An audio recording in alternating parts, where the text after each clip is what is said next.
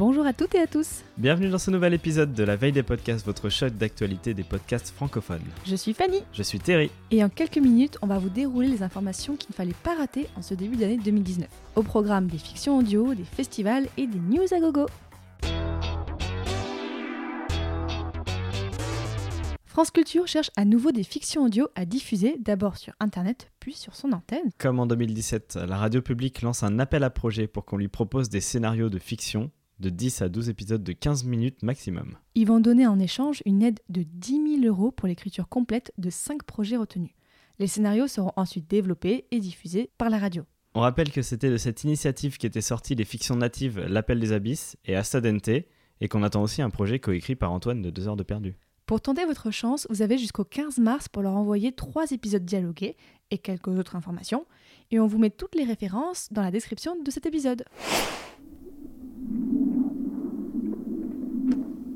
Si vos fictions audio se déroulent dans la nature, surtout dans les forêts, et surtout dans les forêts peuplées de bisons et de geysers, on a ce qu'il vous faut. Le parc américain naturel de Yellowstone vous offre une centaine d'enregistrements audio pris dans son environnement protégé. Vos champs d'oiseaux, vos lacs gelés et vos bisons en rut, enfin vos râles d'ours, je veux dire, n'auront jamais été aussi réalistes. Les fichiers audio sont entièrement de domaine public, alors ne vous retenez pas d'aller les télécharger sur le site des parcs nationaux américains. Ce week-end à Paris, c'est le salon de la radio annuel. Et d'ailleurs, je devrais dire salon de la radio et de l'audio digital. La radio avec les doigts Euh, Certainement. Le podcast se ferait son chemin dans les trois jours de manifestation à Paris. Il aura son propre espace, enfin qui partage avec la vidéo mobile, mais enfin quand même. Et on entendra sans doute le mot podcast régulièrement échappé dans les conférences. Binge, Nouvelles Écoutes et Louis Média se réuniront pour faire un bilan et un retour d'expérience sur l'aventure de la production des podcasts. Les plateformes de diffusion qui sont encore en gestation, Toutac, Cybelle, Elson et Magellan, viendront se demander si euh, finalement un Netflix du podcast c'est vraiment souhaitable. Les professionnels présents s'interrogeront aussi sur les studios de podcasts dans les radios, sur les liens entre les marques et les podcasts, et sur ces youtubeurs qui font de la radio. Tout ça, ça se déroule à Paris du 24 au 26 janvier. L'entrée est gratuite pour les professionnels mais coûte 50 euros pour les autres. On ne sait pas si les conférences seront enregistrées mais on veille. Et d'ailleurs Fanny, il me semble que tu y seras le samedi matin. Oui, j'y vais pour Podcastéo pour parler de comment diffuser son podcast aux côtés des équipes de Ocha, Podmost et Elson.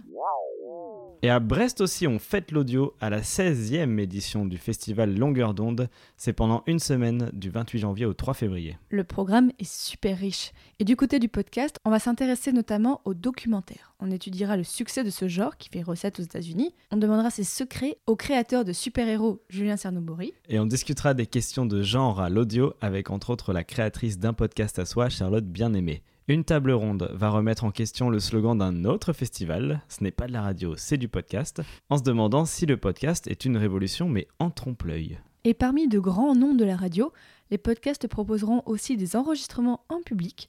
Un épisode de Casserole et un des couilles sur la table seront à voir au festival brestois.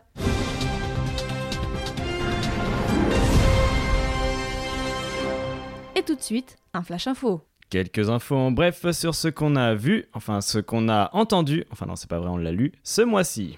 Google a annoncé les premiers bénéficiaires de son programme de création.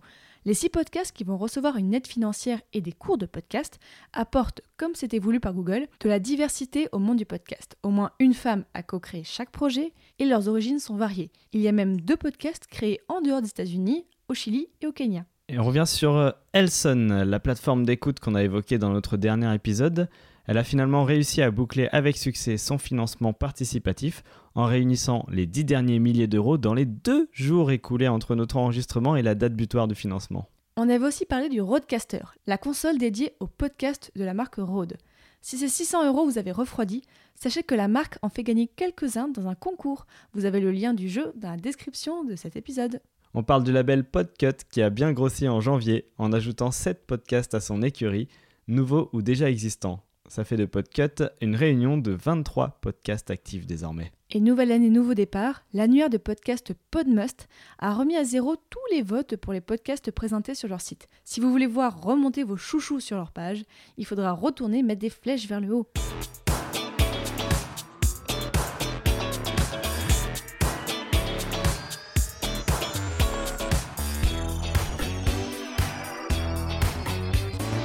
Merci d'avoir écouté la veille des podcasts. Merci également à la communauté Podcastéo qui participe au recensement des informations que vous avez entendues ici. Podcastéo, c'est une association de créateurs et de créatrices de podcasts. Retrouvez Podcastéo sur Twitter, sur Facebook, sur Instagram et envoyez-nous un message si vous voulez rejoindre les discussions. À bientôt. Salut